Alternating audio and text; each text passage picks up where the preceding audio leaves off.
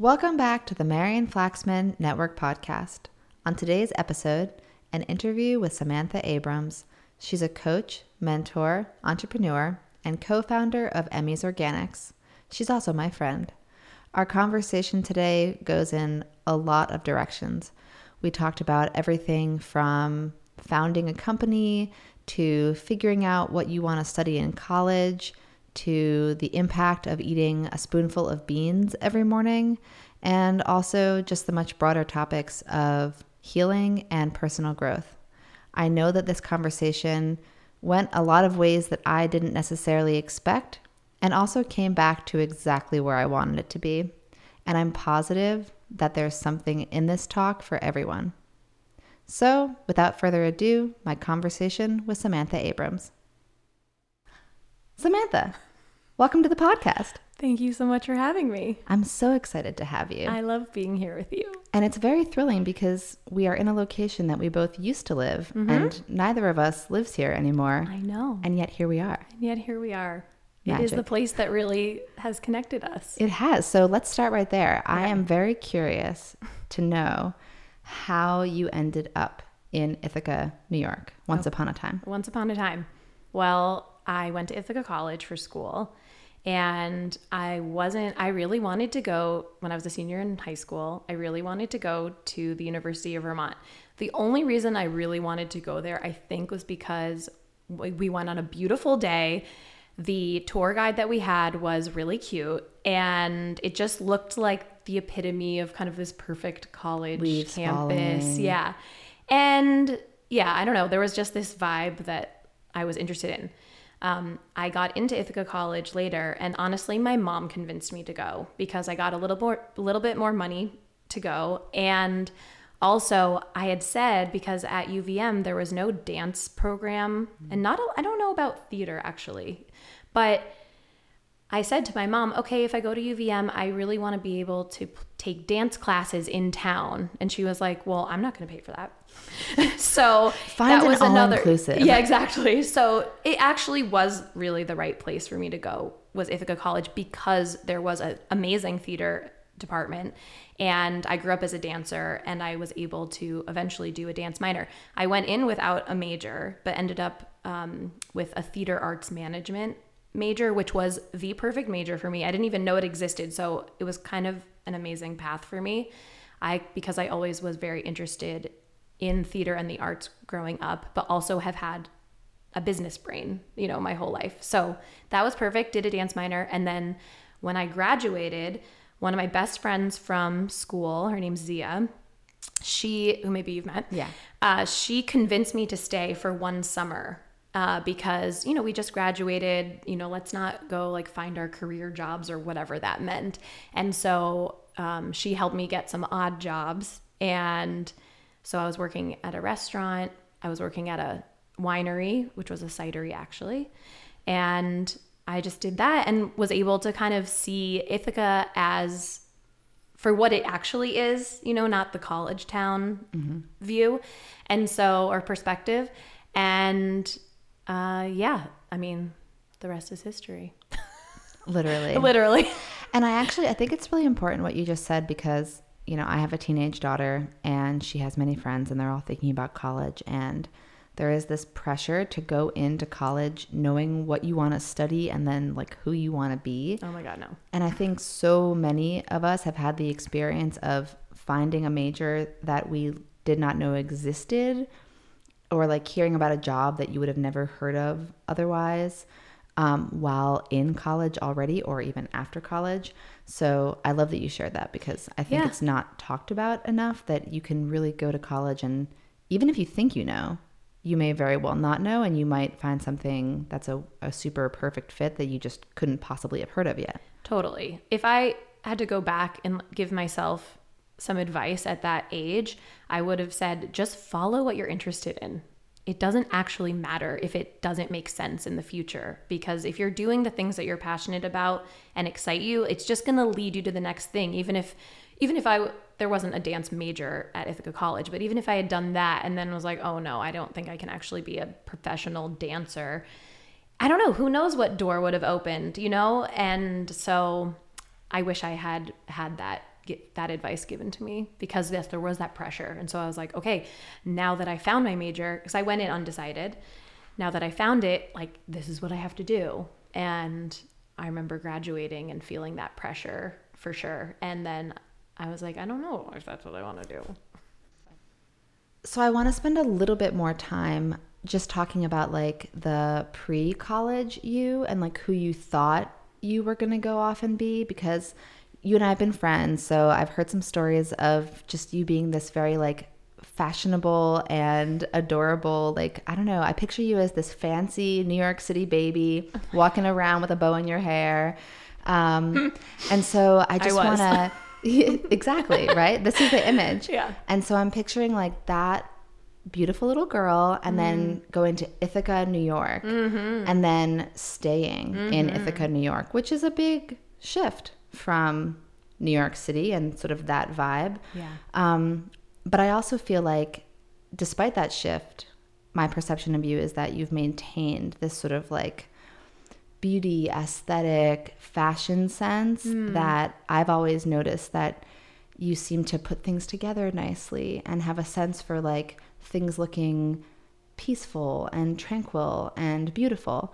So I would just love to hear about that little girl and and her initial experience of Ithaca maybe and then how you sort of merged those worlds. Mm. I don't think anyone has really reflected that back to me in the way that you have. So I'm just, it's really beautiful the way that you said that. And I'm very touched that you see that in me. Um, I was a fancy, well, when I was very young, my parents, I was born in New York City, and my parents, they were in the fashion industry. So they're shoe designers. And so when I was a very little girl, I had a lot of really cute clothes. Um, and I won't tell my whole like childhood story or anything like that, but we eventually moved to the suburbs. Eventually, my parents got divorced and it was a very messy divorce and it actually meant that um, our financial situation changed a lot as a family and money became very stressful so it's so it's so interesting for me to look back now on i don't know just how that affected the whole system and and also there's so much conversation around money mm-hmm. for me that i just think is so rich and like like rich as in layered and complex mm-hmm. so it is interesting to go from it basically until the age of seven, like I lived a very privileged life. I, I, mean, I've always been extremely privileged, period. I've always had a roof over my head. I've always had food to eat. I could take dance classes and things, even if I knew there was stress to do it. Um, and so then, yes, to like come to a place like Ithaca, well, and then growing up in Westchester County, where there are a lot of very wealthy people in general um, and then to come here. It's just like a very different community um, perspective around money and what's important and i don't know. That's a whole other topic. But as far as my love of fashion and aesthetics i think that was really imprinted me imprinted on me at a very young age. And both of my parents i would say have great style and that was very important to them. And so growing up i always loved playing dress up and I always loved putting on shows and uh, yeah, there is something about like I also loved with food even. I remember my mom if she was entertaining, she would put out appetizers or something and it would always be my job to like arrange them on the plate because I loved like the layout of it. I and when that. I was very very young, there was a moment when I thought I want to be a food food stylist. And it's just so interesting that I even had I remember having that thought and then fast forward to my Emmys times when we've done all these photo shoots, like right. I basically was a food stylist in a way. Um, you had to like bootstrap the Instagram thing, I'm sure at first. Oh right? yeah, so yeah. There you we are, food all. styling. Yeah, there you go. So it's just so funny. See, ladies, you can have it all. Yeah, you can. So, um, yeah, and I guess that's just been a part of who I am, and I really see that like clothes and decor and all that stuff is just a part of my self expression. Um, I felt almost like different sometimes because of my love for style and aesthetics. And I definitely kind of uh, judged myself a little mm. bit, be like almost judging myself for being materialistic. Mm. Um, when I really wasn't. It's actually just actually a core part of who I am. And now I've learned that about myself. And it's really beautiful to have that freedom and just love that part of me, you know? Yeah. Um, so yeah, I love that. there's a lot there.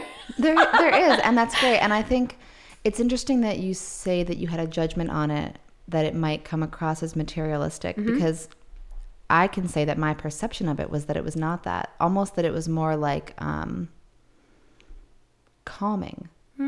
That, like, for some people, and this is not me, um, I, I have no fashion sense. I have no idea. I had a recent like panic because I was thinking about getting headshots done, and I was like, I have no idea what I would wear in a headshot because what is my costume? I don't know. Like I just have no idea what my like personal look is. I'm like, is it workout clothes? like I, I'm just not sure. Like a chef's outfit, I just don't know. Um, but so when someone does have that like sense of like they can go to a store and pick out like this piece that feels like oh yeah this piece is so me. Yes. or like this like pillow in my apartment is going to like pull the whole room together. I always admire that and see it as like a almost like a meditative state or something that i just don't i have other things right? I can like lift heavy weights Mm-hmm. but like i don't have that. That's not my thing. So i think that's why i appreciate it so much. Oh my gosh. It's and that is exactly what it is for me and it is a very natural part of who I am. And for pretty much everything that I own, for the most part, I could tell you a story about it because for me like choosing the things to bring into my life is like a joy and I love it. Um and so, like, literally, just now I did a scan. I was like, okay, I remember I bought these sneakers on Abbot Kinney Boulevard in Los Angeles maybe three years ago. This skirt I got at the Salvation Army in Ithaca, New York. And I remember getting it. I've had it for years. This top I got last summer. I ordered it from Free People. And I remember it was like a little bit expensive. And I was like, oh my God, am I being like too, I don't know. I had a moment. Maybe it was two summers ago. Can't remember. But I wear the shit out of it. And I like, I was just thinking that this morning and I was like, I'm so glad I bought this top. yes You know? So I do have, yeah, there is something around that. right And it's very intentional it is. It's very intentional, and I'm very specific about what I like and what I don't like. And it is really a joy. It's just like one of those things that bring me joy. It has nothing to do with the work that I do in the world, but yeah. it's very Although, fun for me. I'm going to challenge you on that because what I was going to say as you were talking about that is that I think one of the things that was true about Emmys from moment one, which is really when I saw it the Yeah, most, yeah. most of my interactions with Emmys was moment one, Yeah. is that it was beautiful. Mm. So I'm picturing right now the farmer's market stand. And obviously, the Ithaca Farmer's Market does a lot of heavy lifting in terms of beauty Yeah. right off the bat. You got this beautiful wooden structure and you're on the water and like life is good. Like it's Yeah. beautiful. But there were glass jars, these beautiful glass jars, right? Hmm. Yeah. And the truffles, rest in peace, great product. R.I.P. Try the goji. Um, they're on eBay for 10 million. Um, you know, they were in this beautiful box with a ribbon. And there are a lot of ways to like slap a sticker on a Ziploc bag. And that's not what Emmys was up to from moment one. And so I think that beauty and aesthetic and this intentionality around appearance has actually been part of the brand and the professionality of it from the very beginning. And I I think that you deserve a lot of credit for that. I literally could cry because that i yes, you're so right. And it is. It's just such a natural thing that sometimes when things are so natural to us, we don't realize that other people don't have that skill. 100%. You know, and I never really saw that as a skill. And I will say that Ian also I think has a great eye, great taste. He does graphic design. He does right? yeah, graph, he knows like just balance and even Yeah. with his own style and Yeah. um, you know, when we've, you know, decorated homes and things. So, um, yes, I really appreciate you saying that. And that it was always very important to me that things looked pretty because that's just what I love to do. But I never thought about it as maybe an element of the company that really helped it thrive. Yeah. You know? I think I think literally we always had fresh flowers Yeah, we did. farmers market Yes, stand. I would trade with um, Yes, exactly. plenty See, of posies. that is something that would just never occur to Right. just like someone like me who does not have that sort of like raised and ingrained in them to Hmm. value aesthetic and but it does it makes a difference. Yeah. It does. Ah, So That you know. really is so beautiful to hear. It's just not anything that anyone has ever like acknowledged in this way to me. I, I mean, I have friends that are like, "Can you help me pick out an outfit?" or like, style you know, style. Yeah, you have a talent. Which I'm like, I'll help you with your headshots. I know. I'm Like, call me later. I know. I'm like any friends that like need you know to find the right I don't know sweater or whatever. I'm like, I will help you. Um, Yeah, this is me scanning my outfit. I bought this dress from Target okay. on my way to a wedding for which I had no outfit picked out. Great. And I'm barefoot right now because Great. I don't wear shoes if I don't have to. Right. Why I have to And make that's that the entire story of my Yeah. outfit. Oh, And that's yeah. that's pretty much every day. Is like I bought this in a panic, and then probably I'm barefoot or wearing like sneakers. Yeah. Yeah. This is like an element of me that I actually like want to celebrate more in my life. 100%. Um, and I also happen to have the collection of designer baby clothes that I, me and my brother wore in my basement here. and I'm like, I want to do something with these because I don't think they sh- them? Yeah, or like do some kind of art installation or take photos of them and find the pictures of us in the clothes. Like I'm just right now I'm in a space of being really fascinated with my family story mm-hmm. and also yeah, like how I became the way that I am. And so you just like bringing that up, it's like that was ingrained in me at such a young age and so of course that's a part of who I am. Yeah. You know? It's funny that I'm going off script here. I have notes, but Great. I haven't even turned to them because you keep saying things that are bringing up other things. So Yeah. I'm also, and we're almost the exact same age. We're Mm-hmm. like six months apart. I'm also in this phase of being really fascinated with like where you come from impacts where you're going. Mm-hmm. And so, where do I come from? My family, my culture, my history. And so, I love that. Mm-hmm. I love like honoring the baby clothes in some way. Yeah. Um, and maybe it's something about being like in your mid 30s. You just like reach this moment where you just become curious about your roots or your journey. Or Yeah. um, for me, I did have a moment where I learned that one of my great grandmothers had died in childbirth at age 34. Wow. And I learned that when I was 34. Whoa. And I was like, whoa, like I'm in this phase of life that so many women, because dying in childbirth, very common historically. Mm-hmm. So we are now in a phase of life that, you know, millions of women never got to live through because they fulfilled their purpose as mothers and then, you know, there wasn't good hygiene or whatever. Um, so yeah, it's just like a really interesting phase of life to be reflecting on that. And I think it's so awesome that you have those clothes. And I would totally go to like an art opening of baby clothes hung on the wall. Maybe I'm weird, but like I, I would go. Something I have on the shelf, like for Yeah. some time. I don't know when or how, but I just I have been thinking about it a lot. I love that. Yeah. Okay, I am going to go back to my notes just to Okay, make yeah, sure I don't miss out on anything. so, something else that I think is unique about you, Mm-hmm. in addition to the many things that we just touched on. God, I love this podcast. wow. Welcome to the We Love You podcast. Yeah, I know. Like, Um, but you know, we do. So I think that you're really a great self experimenter, someone Mm-hmm. who is willing to try new things, who is always curious and exploring. And um, recently I found uh, one time, many moons ago, Samantha and I did a juice cleanse. Oh. And I found the contract that we signed We with each to, like, other. this. I should frame it. it is disgusting how many wheatgrass shots we thought we were supposed to drink. we are sick. It was Yeah. like six a day or something. Also, I loved the other agreements. Yes. I, I don't feel like we We didn't keep paid- them. Yeah, it was that like we're gonna rest yeah. and practice self care. We didn't. We didn't- We, we didn't definitely just like hammered wheatgrass shots and like ran on adrenaline. Intense. It was very cleansing, I think. But still, in that beautiful, innocent, chaotic moment, um, it really highlights who you are and who you continue to be, which is someone who's willing to try new things and explore. So, I would love to hear a little bit about that. And um, I know that recently you've been sharing a bit on social media about overcoming burnout, um, which is really important. And also, I think part of this self experimentation journey because you have to sort of realize that you're burning out, admit that something that you're doing maybe isn't working optimally, Yeah. and then be willing to try something new. Yeah.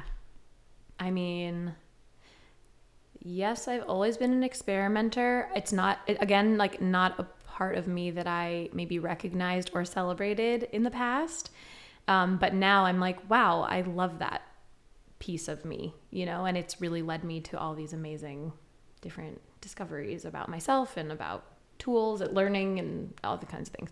Um, but at least with the burnout piece, it was in 2019 that I I realized that something wasn't right. The biggest warning for me was that I wasn't sleeping at night. I was mm. up for like 3 or 4 hours at night every single night for months. Waking? Wake. I would wake up and I would like try to meditate and I would do all the things they tell you to do. I would count to many hundreds. And I just wouldn't be able to go back to sleep for usually 4 hours. And it was extremely frustrating and i didn't know what was wrong with me. Um, and of course i've always leaned to healthy foods like all the things. But i truly had like a deep sense of unworthiness and i'm saying all this now reflecting back i didn't know that back then right and i but what i did know was that i didn't know how to listen to myself i knew that and i would cry to ian actually saying I don't know how to listen to myself because I would get an invite and I would be torn because my body was saying no. I didn't know this at the time either. My body was saying no, but my mind was saying yes. Like you can't um you you might ruin this friendship, you know, mm-hmm. or like someone might not like you or you know, if you don't go, you're to miss out, you know, FOMO mm-hmm. or whatever. And uh, even like with family with work you know i just would never say no to work related things because we were like you know intentionally growing the company. We did a lot of travel for work around that time like 2018 2019 and so we were like flying places for 30 minute meeting mostly it was me. I would go with a broker or something and do the sales meeting and so it was a lot mm. and i was trying to show up for work, for home, for friends, family, working out, taking care of myself, whatever that meant at the time. Right. But I was pushing my body so hard. And I so I knew I didn't know how to listen to myself. And I did have an experience where I went to my doctor at the time and was saying that I was up every night and I didn't know what to do. And, you know, was a very traditional, even pediatrician, I think, Hmm. or family doctor. Yeah, I guess. family. I don't mm-hmm. think not pediatrician. Um, and you know, he wanted me to go to get like a sleep study done mm-hmm. where they would probably prescribe me medication. Right. And I just knew that wasn't right. And I'm so glad that I have that. You know, there is that part of me that's really curious. The same with you when Aurora was born. You know, um, not when she was born, but when she had her allergies. And so I decided Okay, yes. So there's I'm I am a very loyal uh, to be magnetic member. It's a membership platform that basically allows you to raise your self worth so you can have the things in your life that you want. There's a lot of online workshops and things and like I've, law of attraction kind of. No. Oh, okay. It's actually like they intentionally talk about how that's sort of the old paradigm of manifestation Got where it's it. like think positive and yeah um, you know, raise your vibration. Right. But actually, in order to have the things that you want in your life, you need to raise your self worth. In order to do that, you need to look at what's blocking your self worth. And a lot of times it's around our childhood, mm-hmm. shadow, things, decisions we've made about ourselves. So it's actually really deep work that has been put into a really digestible format online. And like you can self pace, and it's like a very affordable I love it. Um, we'll put a link to it. Yeah, we'll put a link to notes. it. Yeah. So anyway, so I've listened to. I started listening to their podcast before I even became a member in 2019, and I remember the founder, Lacy Phillips. She was talking about adrenal fatigue. Mm. And I had never even heard of adrenal fatigue, but I was listening to her talk about her experience and I realized, oh my God, I think this is me.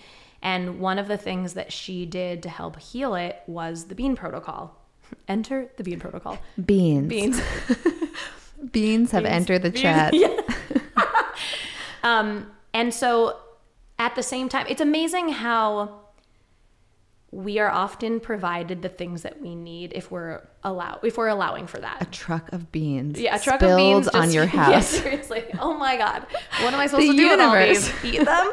Um, what do I do with all these beans? Yes. And then I also at that time had a friend uh, who had started seeing a somatic therapist and was just talking about her experience. And because I knew that something wasn't right, I didn't know how to listen to myself. And I knew I had learned from her that somatic was like really listening to your body. I was like, great, I'm going to do the bean protocol. I'm going to start somatic therapy and I'm going to join TBM to be magnetic. And I that was really like my initial kind of path, really end of 2019, beginning of 2020. Um, and it honestly changed the course of my life. Um, and so, as far as burnout is concerned, not only did I heal my nervous system physically, mm-hmm. I also, doing like inner child work, really got to the root of why all of my self-worth was outside of me and putting put into the amount of work that I did, the amount that I was showing up for friends, the amount that I was working out at the gym, even the way I was eating, you know, and so there's so much that I have I continue. It's not like an end there's no end to this. Mm-hmm. I continue to learn about my own patterns and the things that block me from the thing from doing the things that I want or allowing myself to have the things that I want. And it's really been an incredible journey. And I'm really grateful for all of it. It makes me think of that. I think it's Brene Brown. She talks about hustling for love. Mm. It makes me think of that. Yeah. It sounds like you were hustling. I was hustling for love. For really, love. that's really what it is. Yeah. Even in like work and it's like I yeah, I just wanted I thought that love came from outside of me, Mm-hmm. you know? And like now that I've learned to really love like all of the parts of me, and that's a continuous journey. I'm no expert. It's like but the world really shows up differently now. Mm-hmm. And it's wow, it really starts with us. Um so Something else that you said to me years ago, which really stuck with me, which probably you'll be like, oh, I don't even recall saying that. But um, one time you said to me, we can have it all, but we can't have it all at the same time. whoa. And I think about that all the time Wow. because, you know, I have three kids Yeah. and a husband and whatever. I cook a lot and I work out and I do this, I do that, I have school and everything. And it's like a something's got to give kind of thing. Like you, hmm. and it's also very, the way that I hear it is it's very much like you can definitely have it all, absolutely, but like not today. Yeah. Like let's look at the week or the month or the year or the decade Yes. and figure out where you're going to fit all that in because probably today you won't get to everything on the list. Right. No, I think change takes time and it takes patience and it takes very consistent, even tiny actions. Mm-hmm. And so, yeah, if you're like, I want, I don't know, this much money and this job and this type of relationship or whatever, it's like you can have all of those things, but it, yeah, it just takes consistent consistency. Right. And um, I do think that there are seasons in our life where maybe more thing, some things are more important than others. Um, like even in the last, like since I've been doing the Bean Protocol, I have always been a very active person, but I haven't been like super intense about um, like building muscle in my body. And I've just had to really, and I kind of had to to heal. I had to really do more low impact workouts and walking. And I've been in a very gentle like workout phase of life. And I've had moments where I'm like judging because I thought, you know, to be in shape, you have to like bust your ass, you know? And um, I'm now in a place where I'm starting to feel like I'm ready to like build some more strength in my body. Not at all to like change the way I look, which that's a whole other journey, um, but to really just do life and feel strong in my body. For bone density. Yes, exactly, which I know you know all about. So I'm just like, yeah, there's been a season where like maybe that wasn't the most important thing. I was healing myself. Yeah. yeah. And so, you know, there can be t- there's a time and a place for certain things. To everything. Turn, turn, turn. Yeah. So, two questions from that, Yeah. which blessedly are in my outline. And also I'm like, wait, we started with me being an experimenter. Yeah. And here we are. we are. We're experimenting in Yeah, the yeah. conversation. It's like jazz. We're freestyling. I love it. So, you know Dr. Mark Hyman? I do. Okay. Love him. Love his work. Mm-hmm. he has very publicly and famously talked about burnout and how in medical school he was like not eating well and obviously not sleeping. Um, but he grinded through it and became this doctor and founded these holistic clinics. And now, obviously, he's a major celebrity doctor, but talks very openly about like the way that I was doing it was bad. Like, I shouldn't have done that. I shouldn't have burned out. I shouldn't have pushed that hard. I shouldn't have eaten that way, whatever. And I always experience a little bit of resistance when I hear that narrative because I think, but then you wouldn't be where you are today. Exactly. And so my gonna say the question for you is okay, you built this company, right? You've been in it for 15 years. You obviously had to grind at certain points. Mm-hmm. You're talking about flying places for 30 minute meetings.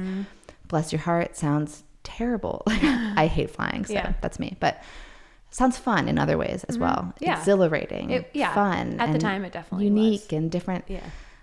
But when you look back on that, and now you have these new tools, beans, etc., listening to your body, um, do you think that you needed to burn out? That like what you did was required for what you built, or if you were coaching someone today, a woman starting a company, whatever it may be, would you have tools that you would implement for her that could still allow her to build and get to this level of success that she's looking for, but wouldn't cause her to have to totally mm. burn her nervous system into the ground? Yeah. I think that every single person has a very different journey. For me, I had to burn out because there were lessons that I wasn't going to learn. Like if someone told me, you're working yourself too hard, you know, like, or my mom would always say, you're burning the candle at both ends. Cause I, I was like this even in high school in a way. You're like, it's a really fun candle. Yeah, like what? Um, so I don't think I don't I can't imagine anyone at that time who could have told me to do things differently and for me to actually do it. Right. And I would say that for many people, entrepreneurs, it's not just women, um, that that might be the case for them too.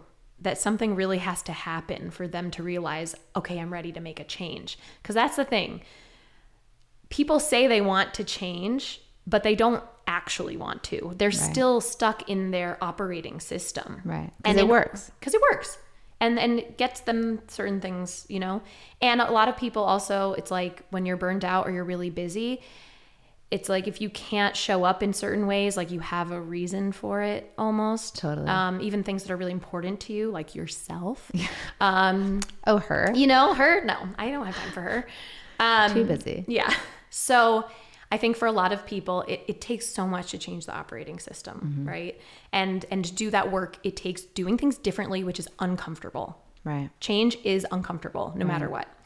But uh, if there are people that come to me and they're really eager to change and want to do things differently, or they are starting a business and they don't want to burn themselves out because they are aware that maybe they have that tendency, like that's different. Right. So if they're like willing and open, that's one thing. But for some people, it's like you just might need to run yourself into the ground. And sometimes I was so lucky that I just had adrenal fatigue and I was able to reset myself. Like other people have serious health problems because of the amount of stress they're putting on their minds and bodies. Right. So, and all of this is feels like such a privileged conversation, you know, for me to even be able to have to reach out and have the resources. I mean, I am someone who found resources and not all of them cost a lot of money, but I always recognize just my privilege in being able to choose a different path, you Yeah. know. 'Cause for a lot of people, that's a lot harder. Yeah, I do reflect on that. I mean, I do have three kids and a lot of things in my life, but I don't literally have to work multiple jobs to feed my children. Yeah. And unfortunately, the way that our wage and corporate structure currently is, that is reality for some people and for like moms and dads. Most people. Yeah, yeah. So it's very much like, but on the other hand, and you and I off the script have talked about this, but it's still as important. In fact, it might even be more important to talk about it. Yeah. And I'm coming at this from like a policy perspective and a public health perspective. A society where everyone is burnt out and running on adrenaline Yeah. is a society that we're currently living in where everyone sees the person across from them as their enemy and maybe they're out to get me and it's red versus blue and everyone's angry all the time and Yeah. of course they are because they're barely getting by Yeah. and they're literally surviving. Yeah. and we are animals with nervous systems that are primed to behave in a very aggressive and defensive way when we are just surviving. So i think that the burnout conversation needs to be elevated to a policy level Definitely. because it's not just the privileged who are able to take a minute to talk about it. Mm-hmm. By the way beans are really inexpensive They are. they're yes. a very Oh affordable God. protein source Yeah. um, so if they also heal burnout, like we're also going to link to the Bean Protocol Yeah. because would be great. You know, I think it's important to share that message. Yeah. Um, and I'm, I don't know if I, well, feel free to share a lot about that, but I would love to hear a little bit in terms of like, beans are controversial because they're not paleo, right? Quote unquote. Yeah. Like they don't make it into that diet. They're eliminated on the Whole30. Um, and I always found that interesting because the Whole30 does a good job of trying to be culturally relevant and inclusive. And yet there are just billions of people around the world for whom beans are a major staple of their diet. So to cut it out would be a dramatic um, shift and would Yeah. uh, make a lot like, of their traditional dishes. Yeah, yeah. exactly. Um, so I'm curious to hear a little bit about just like using beans not just for healing but as like a balanced fuel source it makes me think of the tim ferriss 4-Hour Body he has Mm. this diet protocol called the slow carb diet and it's big on beans Huh. because beans are a great carb source that's also really high in fiber so they're slow they're not Mm-hmm. like blasting your blood sugar off which you know sends people into all kinds of blood sugar spirals and hormonal spirals and adrenal Yeah. issues so beans and sugar right let's, let's get right to go. it the two teams beans versus sugar Yeah. um, eating in a way that makes you feel maybe like you just said not as intense Yeah. but fueled in a steady way Yes. versus those very addictive very exciting ups and downs So exciting. that are more like the Miss feels. Miss you guys. love you coffee with sugar Yeah. bay ah, Yeah. so you know tell me about that and, and like you're saying change is hard so Yeah. making that change maybe just feeling like it's time to make that change but tell me about beans Yeah. and then maybe a little bit reflect on sugar and yeah. why beans versus sugar Yeah. Okay. Well, also, I'd say their beans are controversial because most people can't digest them well. Right. And it's just because our culture is not a heavy soluble fiber right diet. plus soaking culture. them makes a huge difference That does, yeah. Um, but so many people are like, "Oh, I can't eat beans because they make me so gassy," and Right. and um, the magical fruit yeah, exactly. And I'm always like, "No, you Right. have it wrong. if you just ate one spoonful of them every single day, and then you know after a week did two, like you actually can build your body's resilience for fiber. Yeah. um, and that is something that is talked about in the Bean Protocol. Um, and without, I'm not a scientist. I am not a dietitian. I do not have like the chemical uh, jargon to really talk about this in a scientific way. But, you know, soluble fiber basically helps you get rid of excess hormone activity in your body. And so for me, and also I will say, I've learned this about myself. I am a highly sensitive person. So I when I eat things or when I'm even in certain environments, I feel the effects of them. Not everyone is like that. So when it comes to eating sugar, that I can really feel how it affects me. And so for many years even though I was eating a lot of healthy sugar, because I've always been like a healthy person, whatever this means. Um I was, I think, really numbing myself from feeling the fatigue in my body. And usually, when I am tired, I crave sugar. Right And depending, and now without awareness, I can be like, okay, I have stuff to do. I might eat a banana, you know, or like I'm going to have something, or like sweet. Yeah. And I know that. Um, but before, it's like I would literally prolong eating savory meals because I knew they were going to exhaust me because it would tax my system because I was just running on adrenaline, which, uh, you know, high impact workouts on an empty stomach, caffeine on an empty stomach. Didn't do caffeine with sugar as much, but then maybe a smoothie, liquid, Right. Yeah. sweet. Just instantly broken down. Woo! and right then the head. and like yeah. and waiting like not like working out and then waiting quite a while to eat and then trying to be remember in that fat burning zone. I know Or whatever. I don't even it wasn't even I don't even know I, I also didn't have an appetite in the morning that was Oh, something yeah. Mm-hmm. that really shifted for me doing the bean protocol I never craved breakfast Hmm. so I'd like drink a smoothie slowly and then I'd have some chocolate and I would just be flying high writing my emails, doing all the things. And then at a point, I would get so starved, and it maybe be 3 p.m., that I would go and eat something, and it would be healthy, whatever that means again. There's no one definition. Um, and it would like wipe me. yeah. And so now that I'm aware of just kind of adrenaline and how that was pretty much what I was running on, it just, I'm like, wow, I'm sorry, you.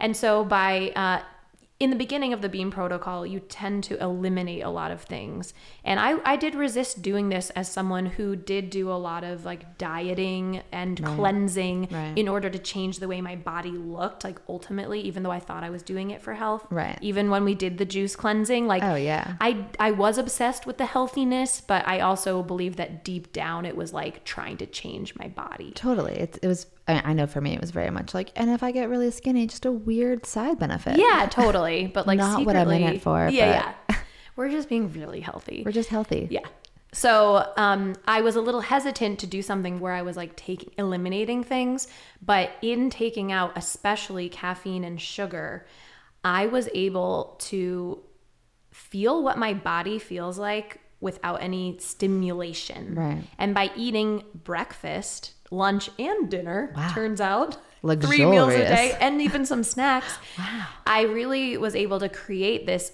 different, like much better homeostasis in my body that Yeah. was calm. And I worked with, um, in the beginning, Unique Hammond, she coaches people on the Bean Protocol.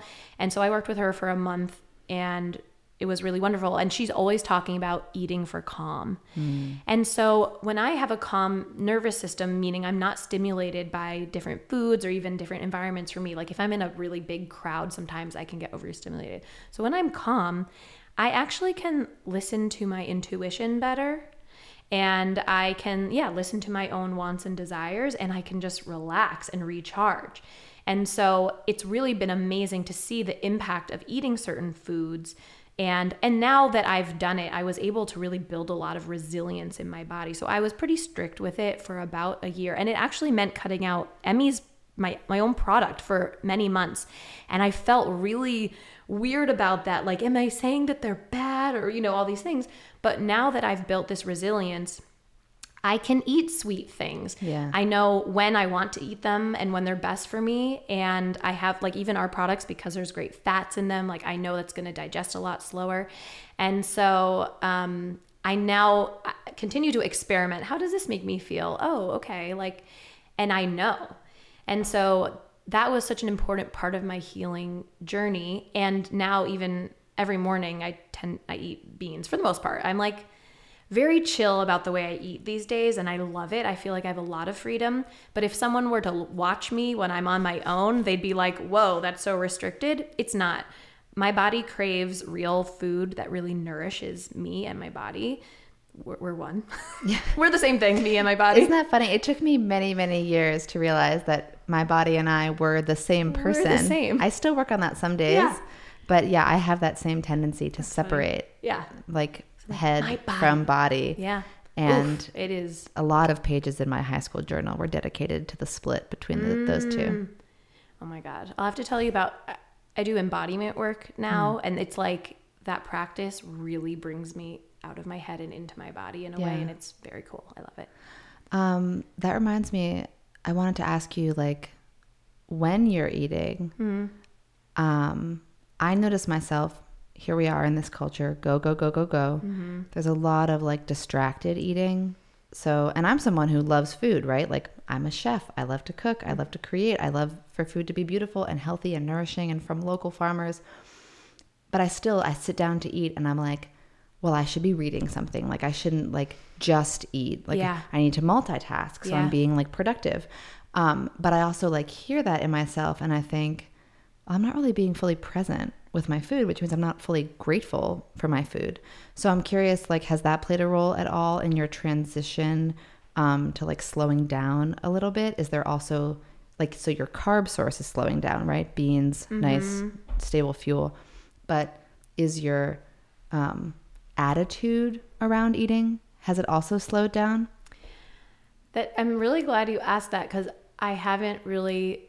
I do notice that I tend to do that too, especially because I live alone now, and so I maybe want to like read something or like scroll online, and I do often stop myself or like put my phone in the other room and just try to enjoy.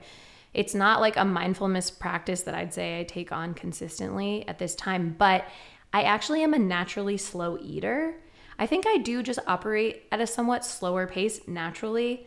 You know, like even when like Ian and I would get somewhere and we need to get out of the car, like he'd be like out of the car and I'm like getting my things and like opening the door and he's just like, uh, you know, and he would always notice that and Yeah. of tease me. Yeah. So I do think that I am a pretty slow eater. Um, and there are times that I do just have to rush and I don't like doing that. So I'm going to think about that more.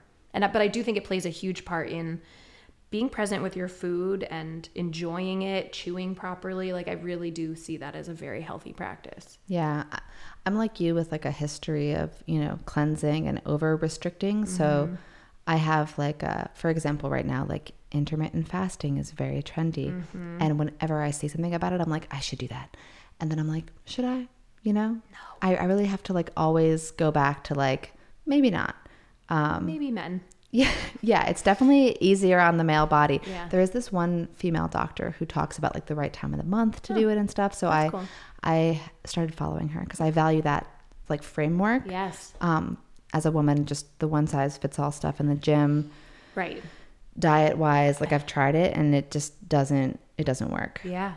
Oh yeah. When I've, you know, when I did the bean protocol and just understood about adrenal fatigue and how it's a hormone imbalance. Right. I didn't know anything about my hormones. And so I read Woman Code by Alisa Vitti. Oh, yeah, Um, or Vitti, I don't know how to say it. And I just am very fascinated by our bodies as like biological women Yeah. and uh, the four phases of our cycles and how like our brains are working differently. The foods that we crave are different. And so i love paying attention to that. And like yeah there's times when i have to go to a meeting when i'm like menstruating and my brain maybe isn't primed for connection and like outward energy. Yeah. and you just got to do it sometimes. Yeah. but if i can or if there are things i can control i really do try to like cycle sync in that way Yeah, I'm on that. I'm on that as well. We do the best we can. We do the best we can. that's all we can do It's all we can do. My ideal, my optimal day to record a podcast is during ovulation. right Also, one time I was ovulating during a trade show and I was like, this this isn't the best day of my I life. am on fire. I'm like, everyone here loves me. I love them. It's amazing. And I was so acutely aware that it was so Mm-hmm. hormonal, that I was so outward facing, so willing to engage. And it was very much because my animal biology was driving. yes. And I love it. And I I feel like we do a lot of disservice to young girls because Mm-hmm. health class is all about the period and no other parts of the cycle. I know. And all the benefits and enjoyment that can be taken from knowing the different phases of the cycle. Even just like hey maybe try to rest more during i think all the time about this tampon commercial when we were teens that was like don't worry. You can still play sports as hard as you want during your period. Just shove this tampon in there and keep going. Right. And i'm like why? Yeah. I don't really want to I you know? like i'm just being honest. I don't want to.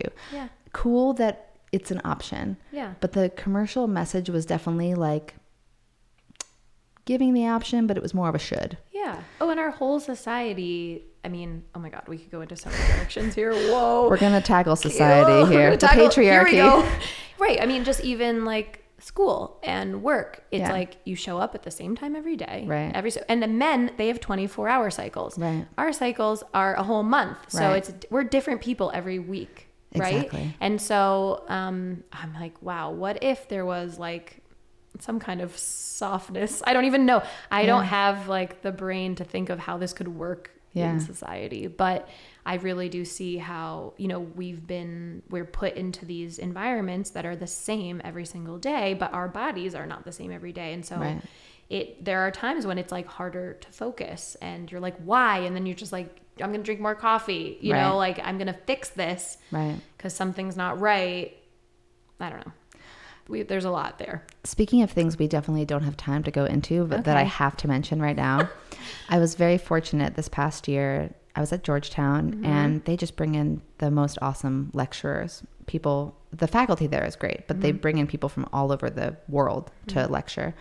And this one guy came and he, I think, is based in Texas. And his specialty is like the circadian rhythm of Mm. the immune system and how human animals are creatures of light.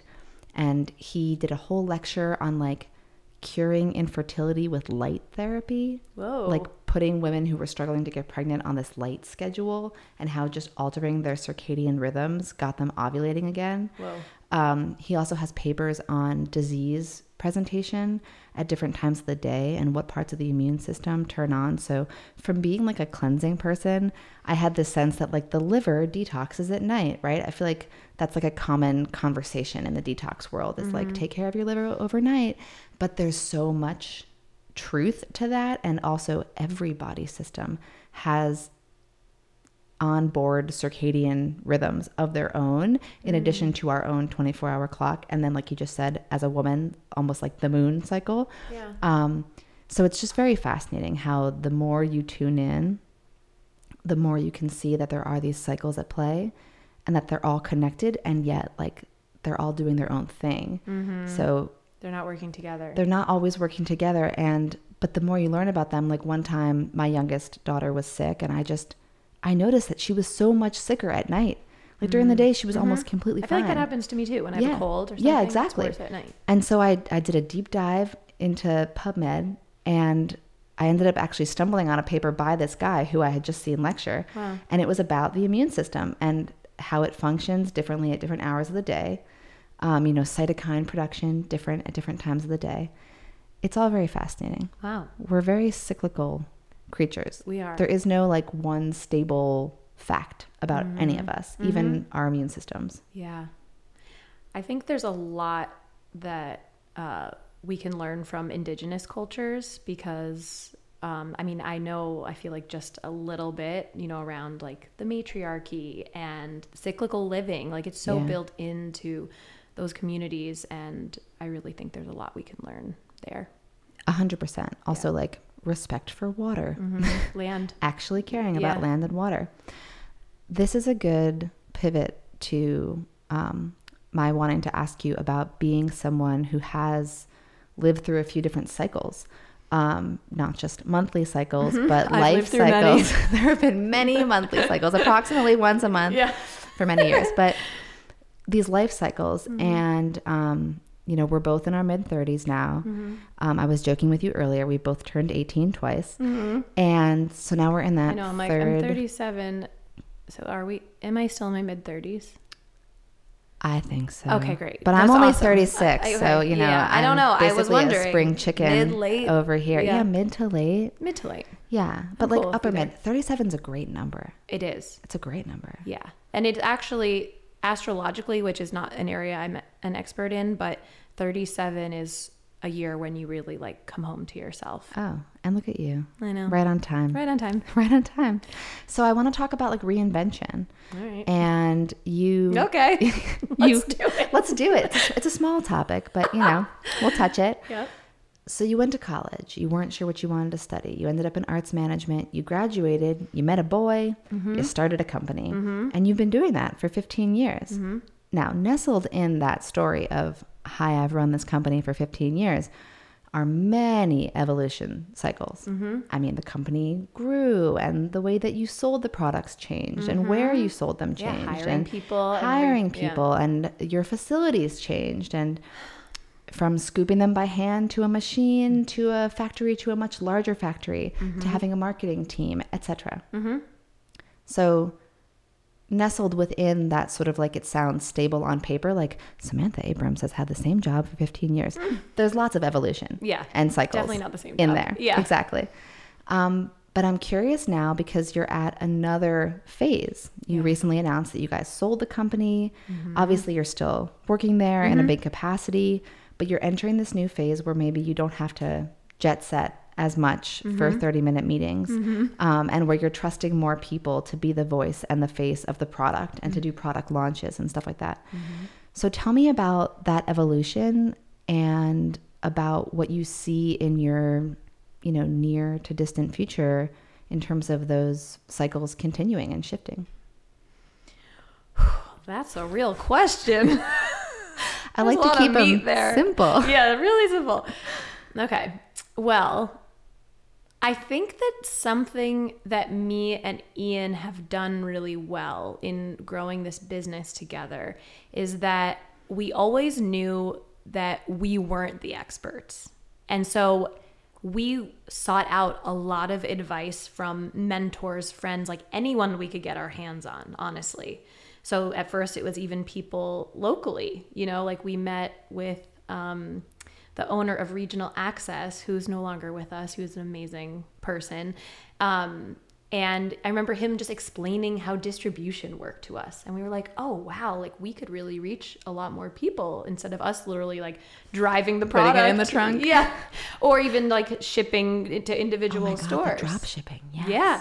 So, you know, and we just continued to expand our network as we grew and had access to more people. And when we did start going to trade shows, making friends, you know, with other people, growing companies and learning.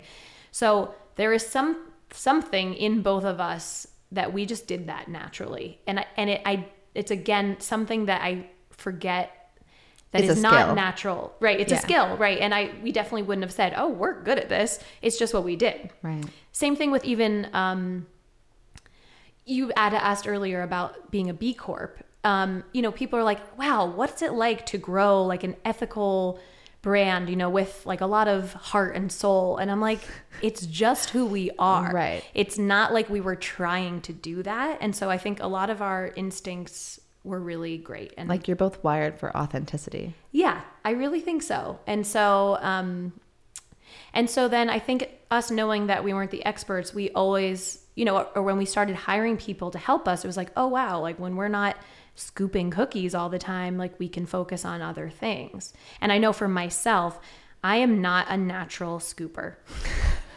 I did Okay, it but- for years. Ladies and gentlemen, the hand scooped mint chip macaroon is an experience good. that not everyone No. will get to have in this lifetime. No. I had it. It probably was two cookies if we're talking about serving size. Um, they were they were three. heartier. It was three. Probably too many. So many people are like, why three? You were like, we don't know. It was an experience. Yeah. And ah, they were so They were so good. chunky. Yeah. Round. Dense. It was a lot. Yeah. But the mint chip, it looked like a little ball of ice cream I know. in the package. I know. Um, but yeah, so I, I scooped, I scooped for years, but I really learned, wow, I slowed down. Like, again, I said, I'm a slower paced person. Like I'm here next to Ian, who's like a freaking machine and I'm like doing my best to keep up, but it's not happening. And I'm just like recognizing, wow, if there were more people like Ian here who, you know, and maybe it wasn't scooping, maybe it's packaging, like just that hand-eye coordination of like doing repetitive activities like some people are really good at that and some people aren't. So you know just recognizing okay if i wasn't if i'm not doing that like what can i focus on and really help with growing the business?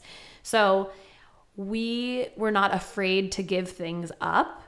It didn't mean that that came with mistakes or maybe hiring the wrong people for the wrong roles or whatever. Um, but we continued to like want to put the right people in the in the right roles. And you know at a point when we could afford to hire even people who with a lot more experience than us we really saw the impact of that. And so we continue there's so many people on our team that i'm just like you know so much so much more than i do about this. Food safety ingredient sourcing you know even just like cleanliness you know in our facility um, even hr like there's so many people. And i'm just amazed that we've been able to find these people and have them on our team and that they want to stay. I really, I just said that yesterday. I'm like, what a blessing is it to have someone who wants to work for you Yeah. and wants to stay working for you? Yeah. Um, it's really amazing. Did that answer the question? Yeah, mostly just to to bring it home. Yeah, yeah, let's bring it home. Looking ahead. Okay, yeah, Here you are Yes. and you've accomplished a lot. yeah, Uh, burned yourself right out, sure did. healed, Yep, are healing, are a human. yep. And you're looking ahead to this next phase where you've stepped back a little bit, you've put the right people in the right roles, you mm-hmm. have like a community around you, a company. What do you see as potentially the next phase of your evolution? Is it mentorship? Is it additional entrepreneurship? Mm-hmm. Yeah, so I really want to continue to see Emmy's thrive. And because even though we've had a lot of success, like we're still in the scheme of the industry, a pretty small company. And so I think there's so many places that we want to be that we're not, you know, so there's like a lot there. And I really want to help, you know, maintain the brand's authenticity and really share our story and really help grow the company that way. At the same time, I think it was in 2021 that I kind of put together that I am a natural coach and that entrepreneurs have been coming to me and in the way that I went to other entrepreneurs in my journey and still do um, and giving advice and supporting like is something that really lights me up that's a full body yes and so I've just been at this point kind of dabbling in what that means for me. And so, like, I have some kind of life and business coaching clients that I'm working with on the side. I don't know if like one on one coaching is what I want to do in the future, but I really want to, like, as you had asked about, like, a legacy, you know, like, what's the legacy? I want to really want to support people in listening to themselves because I believe that when we do that, especially as entrepreneurs, we can really I mean, create magic. You know, like the, in business with our teams, um, in, with the schedules that we want, you know, that supports ourselves and other people. And so I still don't know what that's going to look like. I'm definitely just allowing myself to stay curious about it, but I'm definitely just on my path. And I'm really enjoying the one on one coaching for now.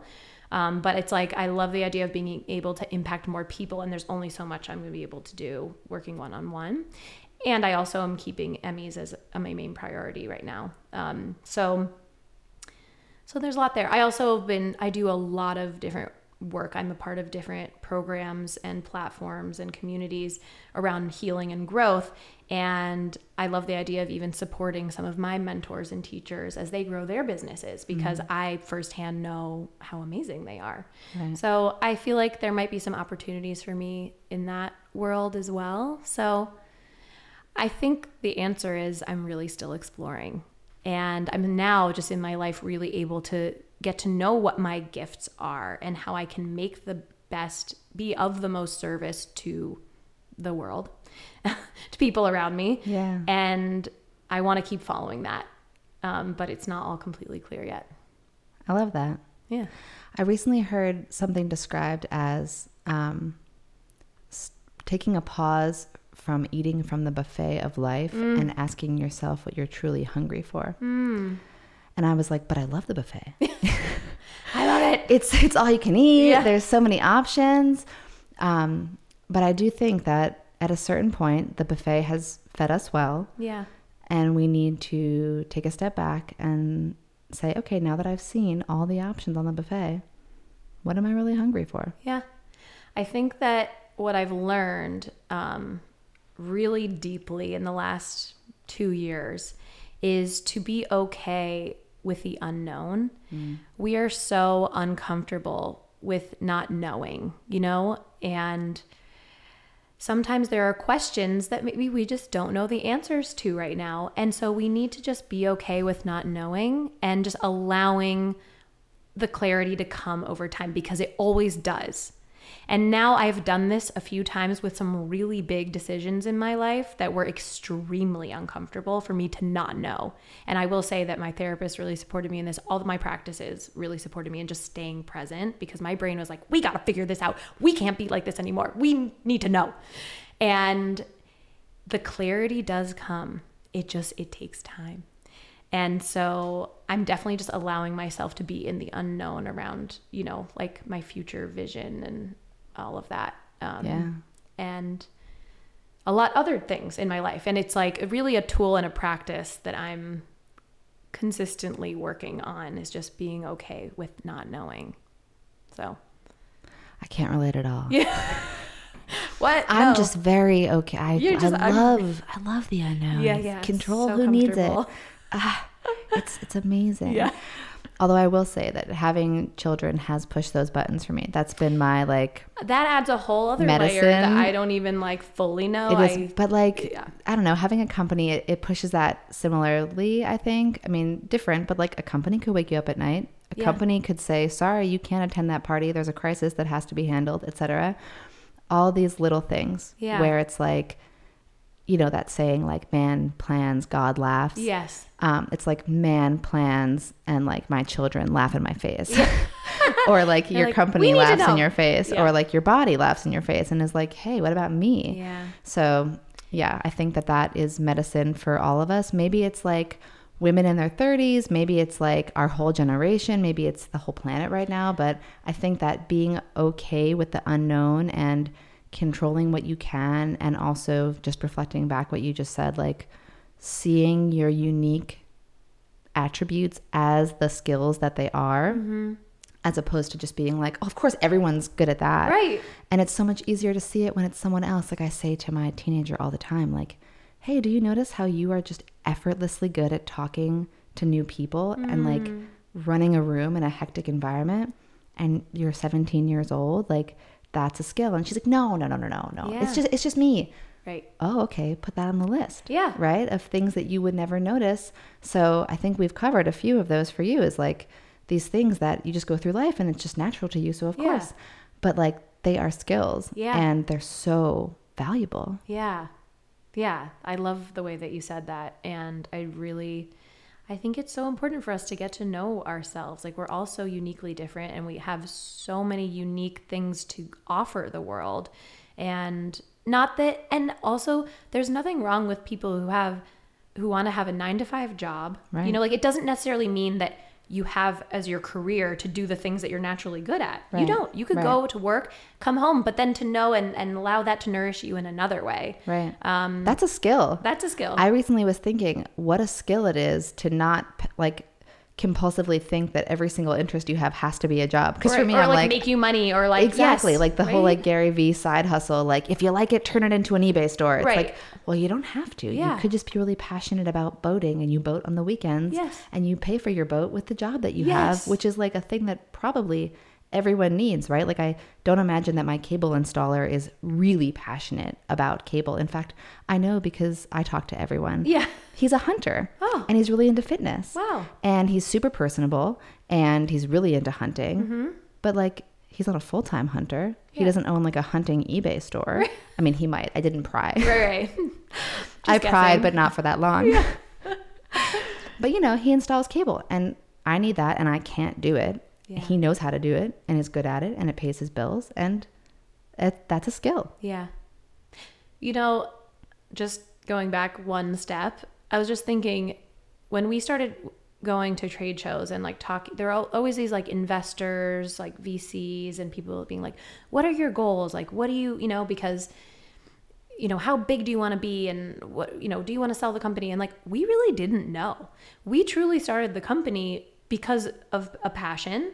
And we, honestly, I don't think we didn't consciously do this, but we allowed ourselves just to kind of keep going. And then eventually the answers did come where it was like, wow, we would love to sell this company eventually and really like see it take on another life. But we're not in a rush. And so, what does that mean? Oh, maybe we would be interested in investment. Um, we, we didn't for 12 years take any money from investors. And so it just allowed us to do things, I think, in a really unique way. And so many people are always like, I can't believe you did it that way. You know, there's no one path for everyone. And it's okay to be in the unknown. Yeah. Mic drop. okay, so I have two bullet questions All to finish with. The first one's kind of a throwback okay. to the healing conversation. Okay. um, because my experience of healing is that it's so not linear. Mm-hmm. So I'm curious in your healing journey from burnout um, or even emotional things, can you reflect on a setback that you had that maybe felt like, wow, maybe I'm never going to heal? Like maybe I can't do it. And then how you moved through that? Or have you had a setback? I certainly have had setbacks, but it's not anything that ever had me stop or consider stopping. Yeah. If I'm really thinking about that, I think that I've learned enough, and even for, because I've been so blessed to have support, it's like really understanding that setbacks do happen, that this does take time, and to allow things to unfold. Like, I just had to trust these other people, even if I maybe didn't fully believe them. Like, especially when I think about when Ian and I were navigating the shift in our relationship, and we were like, oh, wow, like, are we going to stay together as a couple or what? And there were so many, like, really hard like questions and to look at that and that was something i wanted to figure out right the fuck away because that was so uncomfortable Yeah. um, and there were times when I'm like, will I ever figure this out?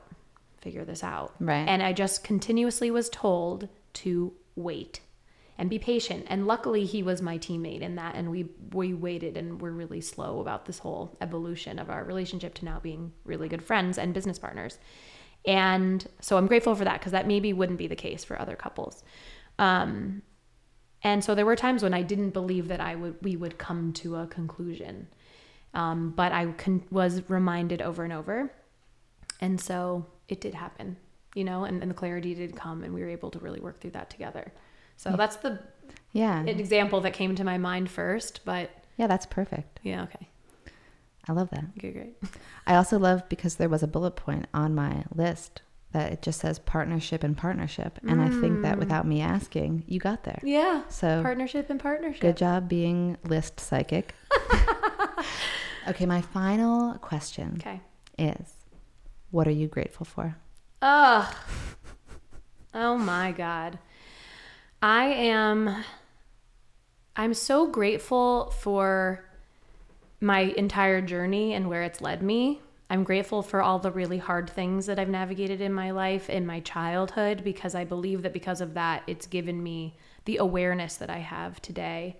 And I'm so grateful for the awareness that I have so I can keep learning in this world and being of service to others. There.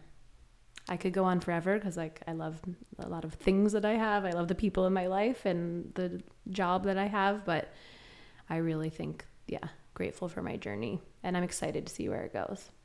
Well, thank you. I'm excited too. Yeah. And I'm obviously deeply grateful to you mm. for being here. And, you know, I was very excited when I asked you to join me, but a little bit nervous because I think that I know you well enough to know that you wouldn't be here if it weren't a yes. Full body yes, yeah. So I was very much like, no pressure, Yeah, yeah. you know. Um, but I'm very, very glad that we made it happen. Mm-hmm. And I'm super grateful to you for coming and speaking with me today. And also just for being a part of my life for the last 15 years. I know. Because it's really, um, I've witnessed your journey Mm. and, you know, touched it a couple times. Mm-hmm. And Such I mean, that alone could be a whole other podcast. it's a whole other podcast. like how you I and might- Aurora came oh and my like gosh. helped us and Yes. yeah. I may have to share that photo that I sent you, You, definitely. because it's just There's too precious. So, ones. So many good And ones. I also just want to acknowledge you for really stepping into something new. I know how hard that is. And you are such a natural, like, conversationalist. Like, your questions are so amazing, and you're such a curious person. And so I always love talking to you because you have so much knowledge.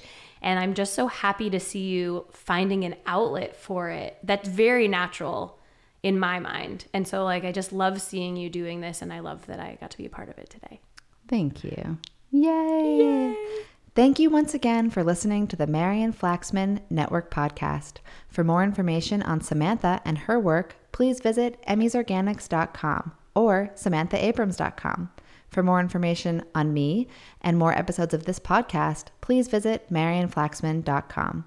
This podcast is produced by Brain Trust Productions and sponsored by Informed Solutions Consulting. Thank you so much once again for listening, and we'll see you next time.